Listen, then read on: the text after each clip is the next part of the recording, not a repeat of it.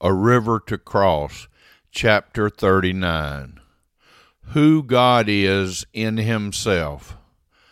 God knows you, and He wants each of us to know Him. God reveals Himself to us in a number of ways through His Word, through prayer, through the body of Christ, that is, all believers, through worship, and through creation itself so we can absolutely know God.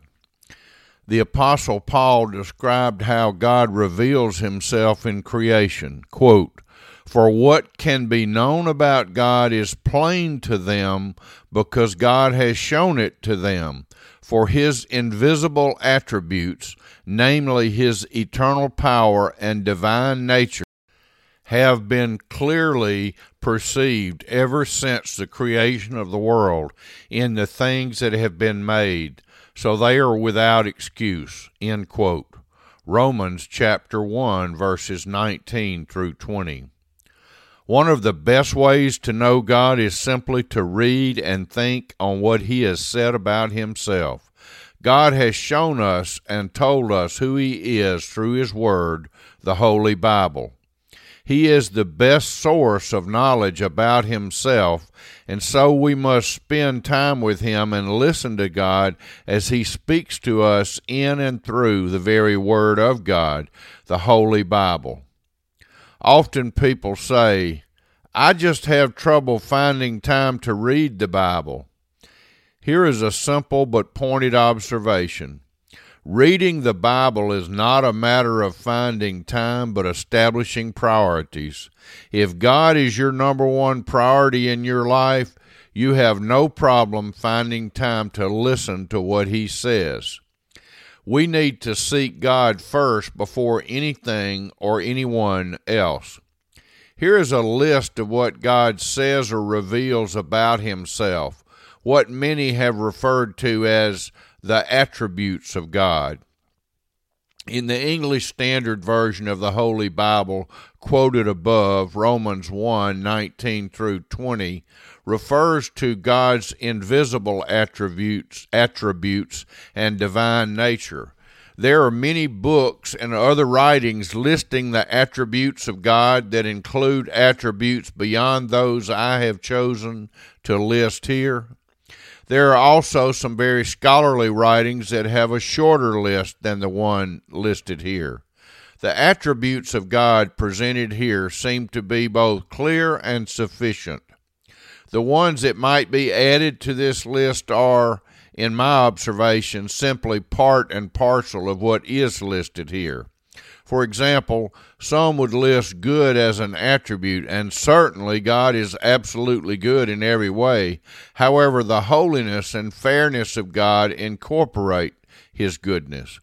The simple truth is that all of God's attributes are complementary and supportive of one another. There are no inconsistencies of any kind in God. So the list of God's attributes offered here include the following God is one, Father, Son, and Holy Spirit. God is light. God is love. God is infinite. God is eternal. God is almighty. God is all knowing. God is omnipresent. God is merciful. God is just. God is gracious. God is sovereign. God is unchanging. God is holy. God is fair. God is righteous. These attributes, divine qualities of God, reveal all we need to know about God in order to love and trust and worship and live for Him. No matter how long a list we might choose to give, we know God is so much more than these simple words and more than all the words this world contains. God cannot be defined with a pen or a word processor. God is infinitely larger than even our deepest sense and knowledge of who He is. We have to be careful when we describe God. One of the problems is that we tend to speak of God using the same words and phrases we might use for other people. When we are describing people, we speak of their personality traits, how they act. This may be an acceptable means of describing people, but it does not work for God at all. When we speak of the attributes of God, we are not speaking of how God acts, but of what and who God is. God does not act lovingly, God is love. God does not simply extend grace, He is gracious. God is holy. When we read God is light, it's not just a description of what God has done, but of who God is. God is light. Light is a part of God's essence. This is true of all God's attributes. These attributes are who God is. And so when we come to know God, we are coming to know He is light, love, grace, and likewise for each of God's limitless attributes. God's attributes do not change depending on the circumstances he is confronted with. God is not a loving God on certain days and a just God on other days. God is loving and just at the same time, all the time.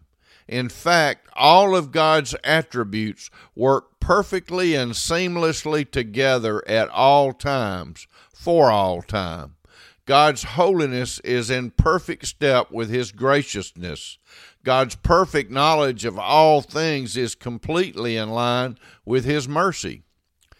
We need to know God because He is God. We need to know God because He is our Creator, our Savior, and our strength. He is our everything. We also need to know God because knowing God as He really is will guide us through the troubled waters we encounter daily.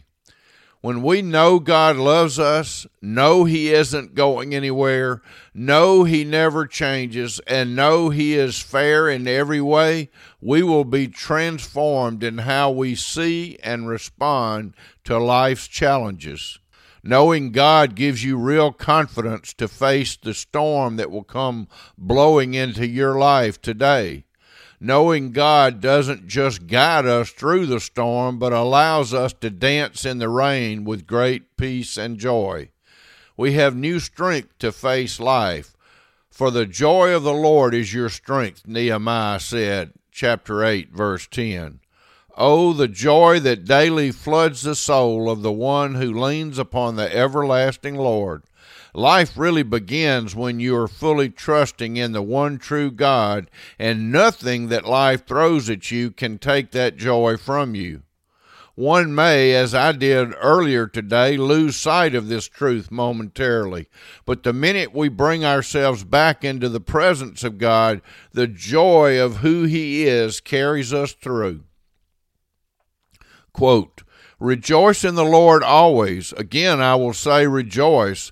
Let your reasonableness be known to everyone. The Lord is at hand. Do not be anxious about anything, but in everything, by prayer and supplication, with thanksgiving, let your requests be made known to God. And the peace of God, which surpasses all understanding, will guard your hearts and your minds in Christ Jesus. Philippians 4 4 through 7. Prayer to see and begin to better understand the reality and daily significance to each of us of who God is, His divine attributes. God, thank you that you are light for our eyes and our feet as we trod the paths of life. You are love that we might love you and others. Thank you that you are infinite in all your ways. You are eternal and invite us into eternal life. You are almighty in the time of our needs. You are all knowing when we don't know up from down. You are present when we feel so alone. You are merciful every morning without measure. You are just in all you do, fair in every way. Your grace is sufficient for us. You are sovereign over all. You are holy and call us to be holy. Thank you, Father, Son, and Holy Spirit, that you are all of these and infinitely more. And all of these things you are, you have always been, and shall ever be. You change not. Thank you, Lord. Amen.